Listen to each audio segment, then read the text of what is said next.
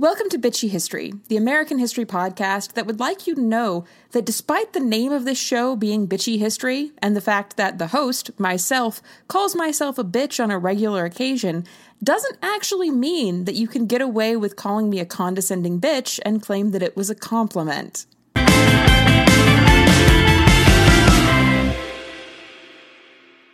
Hi guys, Professor Meredith here from Bitchy History. Let me explain that potentially slightly confusing intro I just gave you. Uh, last week, I decided to make some content on YouTube, not just uploading the podcast like I usually do, I actually decided I was going to make some video content. For those of you who already watched it, you know that I made a video response to a really, really, really dumb video that Matt Walsh from the Daily Wire had made.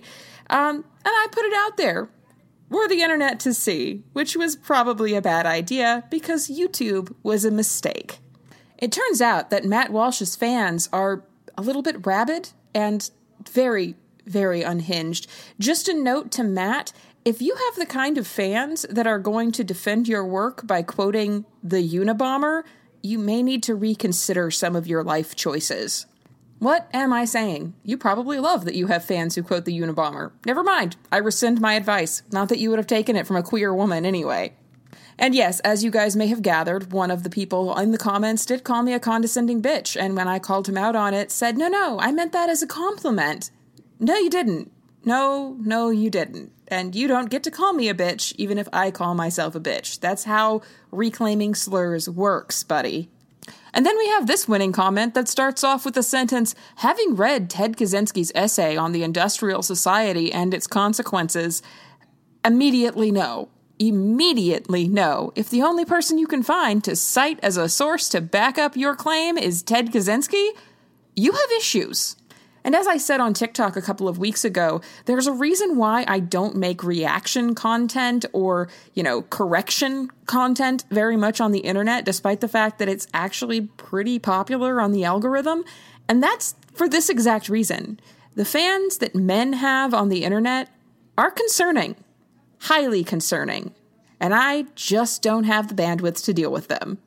All of this is just a roundabout way of introducing this episode because this episode isn't actually the content that I promised you last Thursday. Last Thursday, at the end of the episode, I told you that you were getting an episode on the history of the early 1700s in America. Uh, that is not what today's episode is. Today's episode is actually just the audio version of the Matt Walsh video because damned if I'm going to let a few unhinged Unabomber fans stop me from roasting Matt Walsh. It's one of my favorite things to do. And so today I'm starting off this episode with a little bit of a content warning, because if Matt Walsh's voice and ideology triggers a form of nausea and uncontrollable rage in you the way it does in me, I really don't want you to be listening to this episode while you're driving a car. I don't need that on my conscience. And of course, if you already watched the episode on YouTube, you may not be very interested in listening to me roast Matt Walsh again, and I completely understand that. And not only will I not judge you for not listening to the episode again if you've already watched it on YouTube, I'll also go ahead and give you the show updates now so you don't miss anything at the end.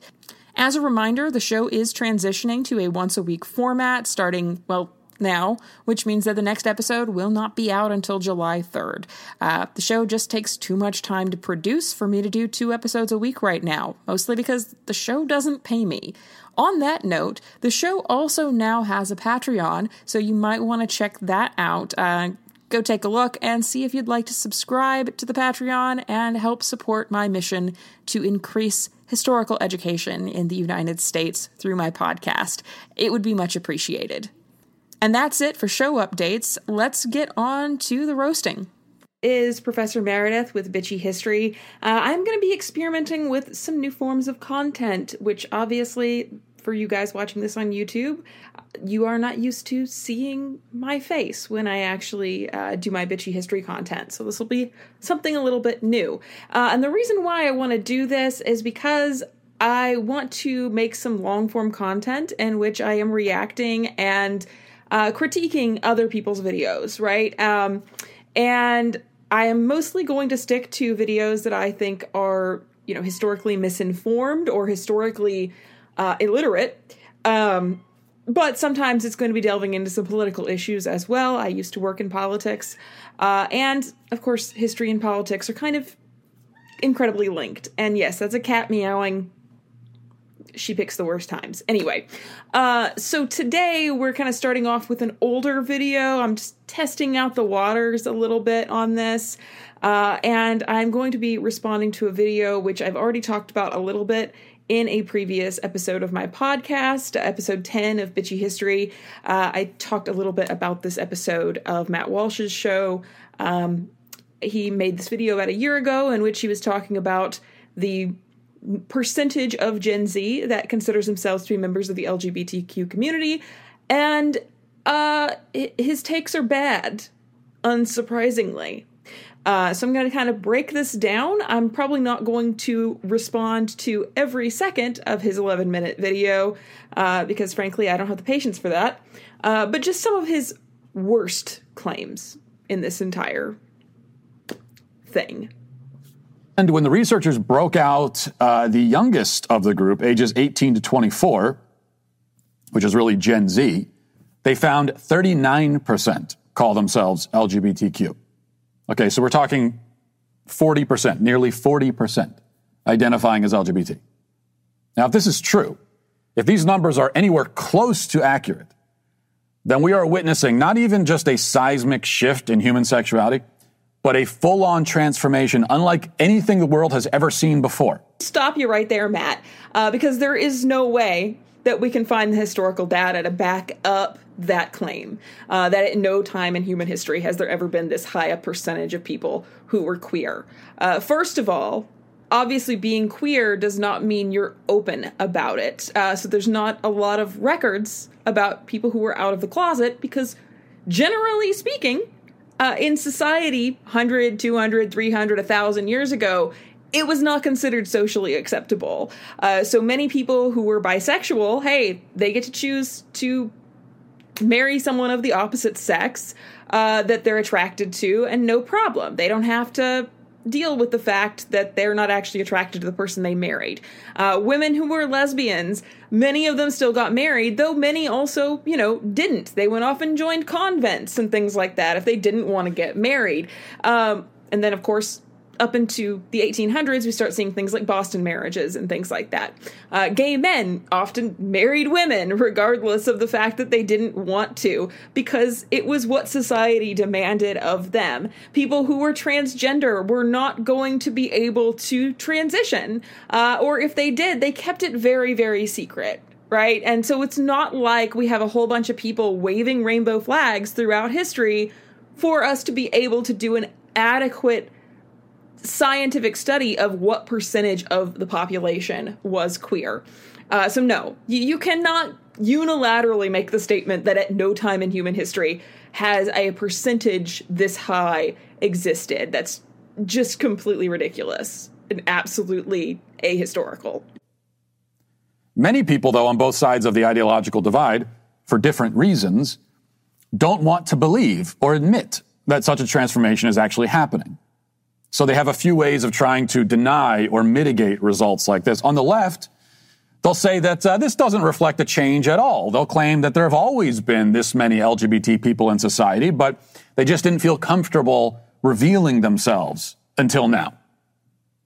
That's that's that's what they'll say. But me, I said exactly what you said I was going to say because that's that's accurate, right? We can look at the history of different cultures and say, hey, they didn't exactly support people being different or having different sexualities. Maybe that might have something to do with why very few people were open about their sexualities. It's got nothing to do with politics. It's just that's the way historical inquiry works. This is not credible because older generations have also been surveyed. In our current day and age, where everybody is very accepting and tolerant and all of that. Everyone, Matt, everyone is all accepting and tolerant and everything. I kind of feel like your existence as a person disproves that statement. and, you know, people like Michael Knowles saying things like we need to eradicate transgenderism kind of kind of argues against your point there, but sure, let's let's let you finish this thought and see if it goes anywhere useful. Older generations are also surveyed, and their numbers are much, much lower. So the left's theory kind of waves a magic wand over millions of Americans and declares that, you know, they're all closeted gays, with no evidence at all for such an assertion has asked a completely reasonable question. If it is the case that people have always been more queer than the percentages say, uh, why is it that in this day and age they aren't admitting to that on studies and you know in polling? It's a good question. There are several answers for it, uh, based mostly on understanding society and people and history which are probably not areas that Matt is very good at. Um, sorry, maybe I'm roasting him a little too hard. I really don't like Matt Walsh, right? I don't. But here's the thing, right? Uh, there may be people who are 60, 70, 80, right? And they're not interested in coming out of the closet now. It's been their whole life. They waited their whole life to do this. And they've lived their life, they've gotten married, they've had kids, and they just don't feel like rocking the boat and coming out of the closet. Now, of course, those people might still admit on a on a study, right? A scientific study that yes, they're a little bent, right?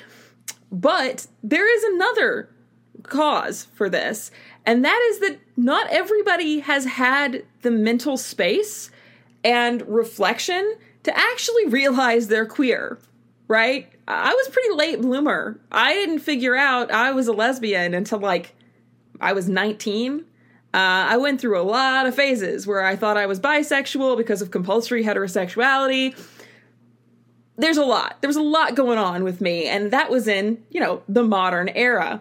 Uh, people who grew up, my parents' generation, even Gen X, when being gay was, you know, something shameful, uh, they may have never even considered it right? Especially if they're bisexual. Uh, I've known several people who have come out as bisexual to their parents in recent years and had one or both of their parents respond by saying, you know, oh no, you're not bisexual. Everyone's a little attracted to the same sex. It's just a phase. It's not a really big deal. Everybody goes through this, you know. I I, you know, kissed my girlfriends a little bit when I was in high school. It was just, you know, practicing kissing. It was just, you know, they were very pretty. They smelled nice. It wasn't really being bisexual. Uh, or men saying, you know, yeah, I had a, some stuff with my buddies. It wasn't really gay. Well, it wasn't gay, but it was certainly queer. Um, yeah, you were you were a little bisexual, at least a little bit there uh, for a while, because straight people don't don't have sexual attraction to the same sex. If you are a straight person, you're not going to want to make out with your girlfriends at a sleepover. I learned that the hard way growing up. I did. Straight friends do not want to make out with you at sleepovers. It's not a thing. But moving on to the history side of things, huh, I wonder why it might be that today, in our oh so accepting society, there might be fewer people from previous generations around to say, hey, I'm gay. Can you think of something? Can you think of maybe one thing that might be the reason why there are fewer gay people to be polled today than there would have been in the 1970s or 1950s? I have something. It's called the AIDS epidemic right? Um, the elders of the queer uh, generation of today all pretty much died of AIDS, right? That was a thing that happened. It's pretty major, major part of queer history. Um, so, you know, when it comes down to it, I think we know why there are fewer people uh, to answer those questions honestly today. Uh, and it's not just the generation that died of AIDS, right? There's also an entire generation prior to that, my parents' generation, uh, and even the greatest generation, who in many cases lost their lives either to suicide or gay bashing, uh, long before they could get old enough to reach a open, accepting society that allowed them to be open and admit to being gay. Uh, so yeah, you're going to see a smaller percentage of gay people showing up in Gen X and the boomers and the greatest generation when you poll them today because there are fewer gay people left from those generations. A lot of them died. And if they're dead, they can't answer polling questions, strangely enough. Also, if we're looking at this from a purely biological and evolutionary perspective, it doesn't make any scientific sense that 40 or 50% or more of a species would be non heterosexual. Now, the left claims that homosexuality is biological, right? Um, then, if that's true, then a 40 or 50% figure simply could not happen for evolutionary reasons.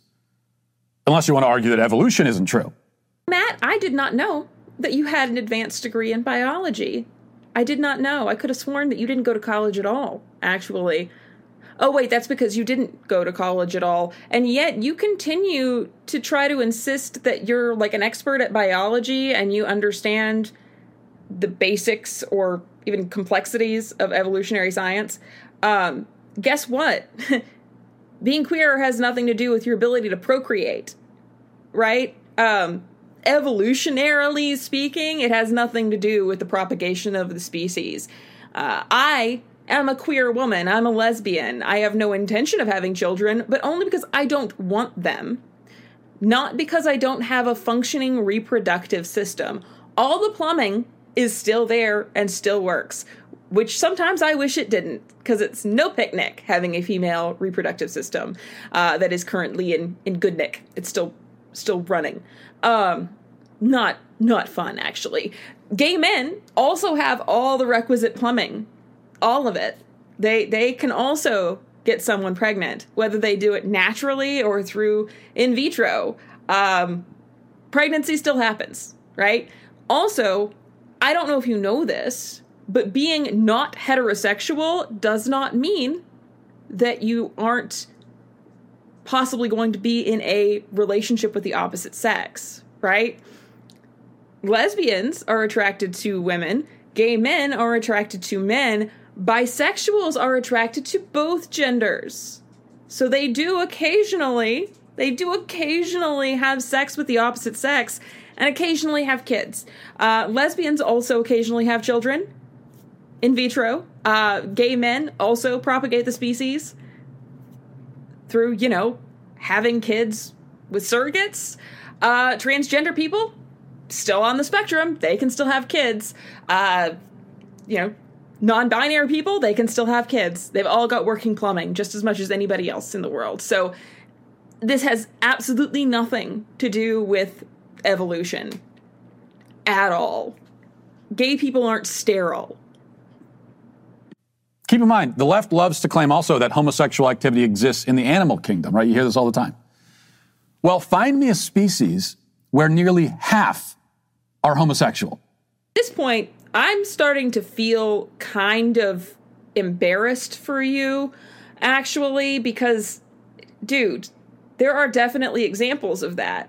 Um, this just proves that before you started recording this episode, you didn't even do five seconds of research on Google. That is not terribly surprising to me given everything else I've seen of yours, but this is a new low. Literally, five seconds. Five seconds on Google. I'll be right back. Two seconds later. That this took an embarrassingly short amount of time to find the answer to I- am saying embarrassingly short. I- you need to learn to read things before on your videos, Matt. That's all I'm saying. Just briefly check your facts. Unlike Matt, I'm going to preface everything I'm about to say with I am not a biologist, not an expert in animal sexuality. I'm a historian. I teach history. That's what I do. Uh, but that being said, that means that none of the research I did is something that's so high level or behind a paywall that Matt couldn't have done it himself, right? Which says to me that he doesn't really care about factual information. He just cares about making up facts in his head that support his bigoted idea of the day and spewing them out to an audience who he thinks will not fact check anything he says. Probably an accurate statement uh, about the people who watch his show predominantly. But uh, let's get to it, right? He made a challenge. He challenged us to find one, one example of an animal that has uh, almost half engaging in non heterosexual activity. And again, non heterosexual, Matt, does not mean lesbian or gay. It means LGBTQ, plus, right? Uh, which means that there's bisexuals in there as well. And that's that's really where this comes in. The bonobo is a fully bisexual animal. Uh, about 60% of all sexual activity for the bonobo occurs between two or more females. No males involved, right? Uh, and there is, of course, male on male homosexual behavior as well. Predominantly for the bonobo, sex is not about procreation, sex is about sex. Uh, so whether they do that with the opposite sex or the same sex doesn't really matter. Uh, it's also very interesting that the bonobo is one of the ape species that is the closest to humans genetically. So it actually kind of makes sense, uh, evolutionarily, biologically speaking. That's the terms you're obsessed with there. Um, that they are fully bisexual, and humans also have a lot of fluidity as far as their sexual orientation is concerned, right? Actually, this makes a lot of sense scientifically. Uh, but it's not just the bonobo. No, no, no. It's not just the bonobo.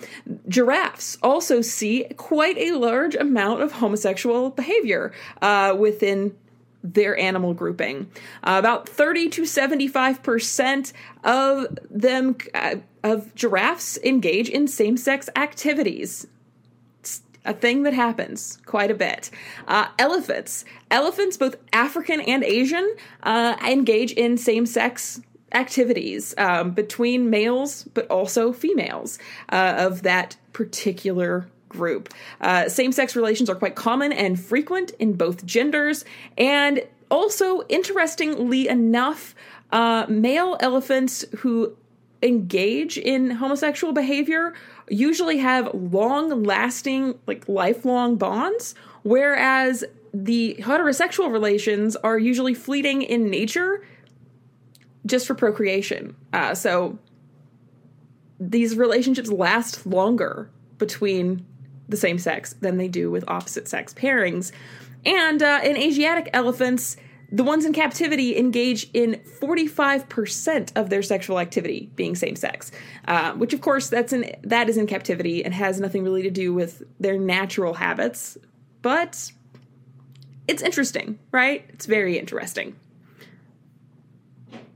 In addition to this, studies on the domestic sheep have shown that around 8% of rams, 8 to 10% of all rams, are exclusively homosexual, uh, and that around 18 to 22% of rams are bisexual. So, again, that's not more than 50%, but it is it's it's approaching it's approaching 50% when you add together the bisexual and homosexual ele- elements uh, of the domestic sheep and my personal favorite, my absolute personal favorite, is that there are several species of whiptail lizards that are entirely female. This raises the question of how they, you know, procreate.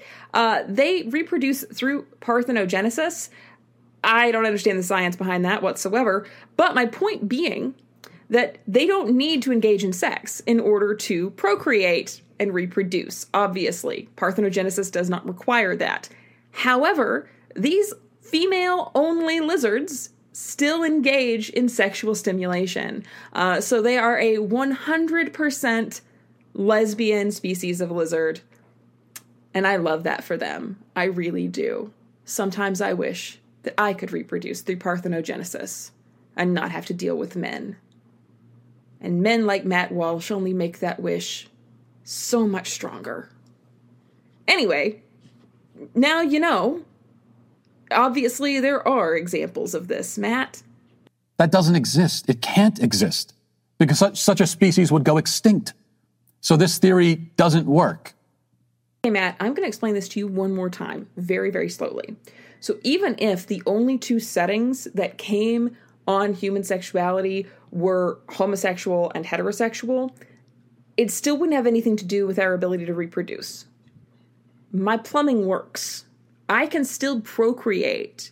I have a functioning uterus, functioning womb. I can still reproduce. Gay men are not shooting blanks. We are not sterile, right? And again, you are ignoring the fact that 40% of Gen Z saying that they are LGBTQ does not mean that 40% of Gen Z are saying that they are 100% homosexual, right? That that covers a lot of room. There is bisexuality, there is transgenderism, there is a whole cornucopia uh, of settings between straight and gay uh, that you can be. And again, none of it has to do with whether or not we can conceive or have children. That's not how being gay works. But you'll have people on the right who deny it as well. They, you know, simply because they don't want to believe that the LGBT brainwashing of kids has really been this tremendously successful. They just don't want to believe it. It's, it's, it's, it's something that they can't wrap their heads around. And so they say, no, there's no way. And they'll say the numbers here are wrong. Yet the problem for them is that these results are just the latest in a long line of research conducted both by right leaning and left leaning organizations. And they all come to the same sort of conclusion. Gallup, as mentioned uh, by Newsweek, they did a major poll several months ago. They didn't find that 30 or 40% of Gen Z identify as LGBT, but they did find that 15% identified that way and another 5% had no opinion about their own sexuality. Okay, so what I'm actually getting from this is that neither Gallup nor Arizona Christian University know how to conduct trustworthy polling, right? Or at least one of them doesn't know how to conduct trustworthy polling uh, because that's a big difference. 40% and 15%, that is a that's a massive difference, Matt. There's something wrong. There's something screwy with the studies at that point. Uh, that's what we should be trying to understand is going on here. Um, not not assuming that they're both right somehow and that there's some sort of conspiracy to brainwash Gen Z into being gay. That is a very wild jump to make from those two claims. So that's 20% not identifying as heterosexual. A smaller portion, but still 10 times their parents' generation and 20 times their grandparents' generation. So whether it's 20% or 30 or 40, it's almost splitting hairs. I wouldn't say that it's splitting hairs. I wouldn't say that at all. I would say that clearly we need to look at the methodology of these studies and figure out where we're fucking up in figuring out this percentage uh, because maybe the studies are using wildly divergent methods. Uh, maybe they are talking to different groups of people. Maybe eh, there's something going on though, because the studies shouldn't be 15% and 40%. Uh, that's that's an unreasonable gap for you to call splitting hairs. But then again, why am I surprised? You guys still think that Donald Trump won the election. Numbers are not your forte. I shouldn't even be shocked by this. The point is that there is a trend here, a very dramatic trend. And it's a trend against spanning generations, which rules out the other dismissive claim, which you still hear from some on the right, that this is all a fad, right? Mm, does it, though? Does it disprove the argument that it's a fad? Not that I think it's a fad. I just think that your assumption that it disproves that it's a fad is wildly specious. But then again, that is not shocking. You just you just make stuff up. You just say stuff. Why do you just say stuff? That doesn't make any sense. LGBT identification for the kids today, it's like what um, emo or goth was when I was a kid. But we know it's not just a fad of that sort because you find this trend again spanning generations, starting with my grandparents going all the way down to my kids' generation. LGBT identification has risen by large portions each step of the way until today. We also know that it's not just a fad because fads, when we were kids, were treated like fads. Adults would tell you, you know, if you were a, a goth, an adult would say to you, This is a fad. You're, you're going to look back on this and be embarrassed. What they didn't say to the goth kid is, This is your truest identity. You should define yourself by your gothness. This is the most important thing about you. Here, I made you this flag. March through the street with it. Being gay has nothing to do with our personality. It's not anybody's entire personality. Uh, the only reason you think it is is because the only thing you think about with gay people is who they have sex with. Like that's that's a you problem right there. But also, parents do take interest in their kids' interests, right? At least good parents do. They might say, hey, this is your aesthetic right now. You're really into heavy metal music. You're really into black clothes. You're really into, I don't know, dog collars and getting your ears pierced a bunch of times. And you know what? I respect that that is your interest right now. I may not get it. I don't understand it, but I'm going to take you shopping at Hot Topic and I am going to buy you the stuff to wear that makes you feel like you uh, instead of trying to force you into khakis and polos every day. That would be what a good parent does. So, actually, a good parent would validate their children's interests and allow them to experience those interests uh, going forward as they grow into adulthood. You sound like you may have had a very negative experience with your parents as far as it concerns your interests as a teenager, and I'm really sorry for you about that. Uh, but you should not put that on everybody because a lot of parents do take interest in what their kids like and encourage those interests. Let everybody know this is who you are and will always be. If adults had said that, then there would be, there'd still be a lot of people in my generation today walking around with dyed hair and makeup. Well, in fact, there are a lot of people in my generation walking around that way, but not because they identify as goth. And that's the point. I'm sorry, I'm sitting here cackling because of the way that you like started that argument out, realized, oh shit, there are lots of people walking around with piercings and crazy clothes and dyed hair. Uh, obviously, my argument is bullshit. How can I walk this back?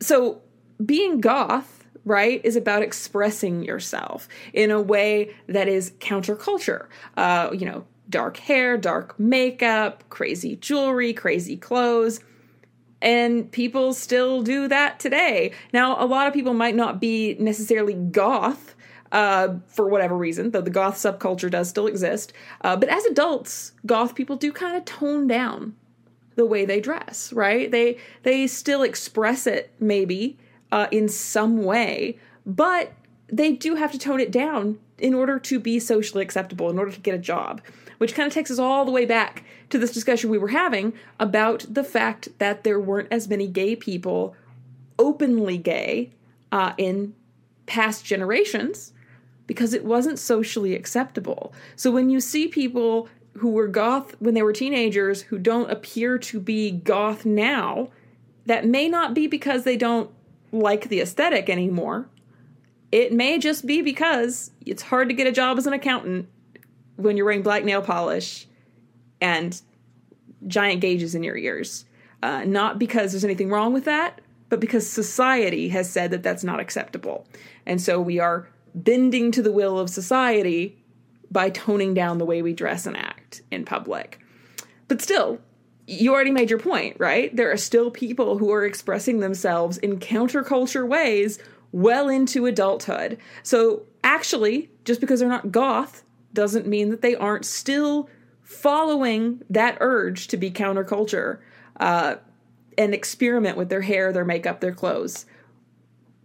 Anybody who was goth as a kid is probably still experimenting with that kind of stuff now. Uh, we just do it in a different way now because we have different aesthetics as adults than we did as 15 year olds. Um, yeah, that was a really really sad argument you just made there, and then you tried to walk it back. Not, not going well for you here, buddy. So if this is not a fad, which it isn't, that you didn't. And if it is not a natural biological occurrence, which is only today finding its true expression, which it also isn't. You didn't even come close to proving that. Not even close. Then what's going on? Honestly, cannot wait for you to tell me what you think is going on. I am certain it is going to be hysterical. Well, what's going on is social contagion, a kind of mass hysteria, a group hallucination, in effect, but one that is constructed. Constructed by who? And for what reason? I I am perplexed. Let let's continue and see what you have to say fabricated. Okay? Oh, this is all intentional. It is social engineering on a scale and at a level previously unknown to mankind. We've seen brainwashing before, but never like this. And never has it started so young. Um, who who is brainwashing and for what purpose? The the brainwashing is to what? Make kids not heterosexual? I don't understand what the purpose of that would be. As a gay woman, I am sitting here trying to think, what would the purpose of that be? I I don't I don't understand. I really don't. I am deeply confused. Let's continue. Maybe you will explain. Next portion of the video, Matt shares a video from TikTok uh, of a daughter playing with her mother uh, and talking about the fact that the little girl is a girl and not a boy, um, wearing a cute little pink dress, wearing wearing makeup. Um, it's very adorable. However, Matt says some very unkind, very cruel things uh, during that, and I don't really want to give any part of that video any more platform than it's already gotten because uh, it's just cruel and unnecessary. Uh, so I'm going to skip that, and we're going to go on to commenting on what he says after that. Uh, but that way, you know what's missing, and you can go and, you know, look at the original video if you really, really want to see what he had to say about that. You notice the incoherent, arbitrary line the mother draws. She'll respect the boy's, she'll, she will respect the boy's self identification, his alleged self identification as a girl, but not his self identification as seven years old. And why not? Age is more fluid and changing than sex, which doesn't change at all. Age is also relative. Matt, I don't think saying phrases like age is all relative is a good place for you to be considering some of the things you've been called out for saying in the past, you know, about what age girls are most fertile. I just I think maybe it might be a bad look for you. That's so all I'm going to say about that. And notice how the boy who is uh, supposedly a girl now, and you can't see this if you're just listening to the audio, but they're outside, and um, and as he's talking about the fact that he's a girl, he's trying to climb on the wall while, while talking about how he's a girl. Now, climbing on walls is a boy activity. I have two of them. That's what they do. We have the wall smudges to prove it. Apparently, girls never try to climb things. Apparently, I'm a boy because of all the skinned knees and scars that I have from, you know, climbing trees, jumping out of trees, trying to fly off the roof like Mary Poppins that one time. Uh, all of that, all of that is boy activity. Girls never do that. Girls, you know, they only like to sit demurely and have little tea parties with their Barbies. They have never, ever, ever done anything physical like trying to climb walls, ever, in the history of the world. Girls don't do physical activities. Joan of Arc is an exception. Totally, totally not. Amelia Earhart's also an exception. And Deborah Sampson, the woman who impersonated a man to join the American Revolution. And, and the women who spied during World War II. And I'm beginning to feel like maybe maybe climbing walls isn't just a boy activity. What this is the stupidest thing you've ever said, Matt, and that that is a high bar to climb over. So this is a boy acting like a boy in every in every way. It's just that he's been dressed this way by his mother. And the boy isn't old enough to sort through this incoherence, and sadly, he may never be able to see it for what it is, even when he's older, because his brain is being rewired. His entire conception of himself is being altered. Let me get this right. You think that sexuality and gender are so fluid that everyone in the world, every child in the world, is just one Lady Gaga music video away from having their brain rewritten to being gay or being a different gender. For you, it's it's extremely fluid and very very easy to change. I got to tell you, I don't think you realize exactly how leftist that idea is, actually. Um, I certainly don't think you understand the argument you're making here, but you certainly seem to think that sexuality and gender are super super easy uh, to change. Actually, this is uh, this is surprising. It really is. And a version of this, to some degree or another, is happening to an entire generation, as it happened to much lesser degrees to generations before them. So, this conspiracy has been ongoing for generations, is what you're saying. You're saying that for hundreds, possibly thousands of years, some conspiracy to shift the sexual orientation of humans has been occurring and slowly getting more successful over time. That's what you're claiming. So I'm going to skip entirely over the why part of all of this and, and go straight to the who because I really need to know who you think is doing this, Matt. Is it the aliens? Are the aliens making us gay? Is that what, what what's going on? Because obviously, it's been happening for generations, it's not just the liberals. I just I need to know who you think has been doing this for thousands of years. And then I'd like to know why, because frankly, I would really like to know what the purpose of that is. But. To generations of kids being completely redefined, their identities redefined, as we all sit back and watch. So, I don't know how much of what Matt Walsh says he actually believes.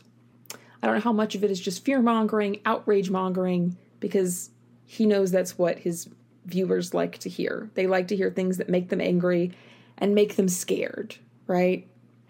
And I guess I like to hear things that make me angry too, because I took the time to watch the whole stupid video and make a response to it. I never said I was a perfect person. But I do think he believes some of it. And I have a theory about why it is that people like Matt Walsh are so obsessed with the idea that Target Pride displays and Marvel movies are trying to brainwash uh, people into being queer. And I think it's because they're a little queer, a little bisexual. They've seen Henry Cavill. You know, they've had the thoughts, they've considered it for a millisecond. And they were raised real religious the kind of religion that I was raised in that told you constantly that having those urges, having those thoughts, you're going to hell for that. And the only way to deal with that is to say, those aren't my urges. They aren't mine. I'm not going to hell because those aren't my urges. Somebody is forcing those urges onto me. I'm being brainwashed into having those urges. Anyway, that's just my theory. Completely unsubstantiated. But I think people like that need a lot of therapy. To be honest, I think most of us need a lot of therapy. It's too bad that the American healthcare system sucks and therapy is expensive. I don't have an answer. But anyway, I hope that this was an informative and at least mildly amusing experience to watch. If any of you lasted this long, if you did, congratulations. You get a cookie.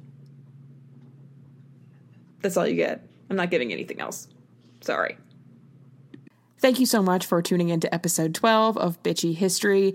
Uh, please let me know if this kind of content is something that you would like to see more of, or I guess hear more of in this case. I'm not entirely sold on the idea of making more video based content, uh, mostly because I like to stay behind my microphone where I can record in my pajamas with no makeup on. But if uh, video content is something that people would like to see more of. I could be persuaded. I clean up nice, and it doesn't take that long to put on some lipstick.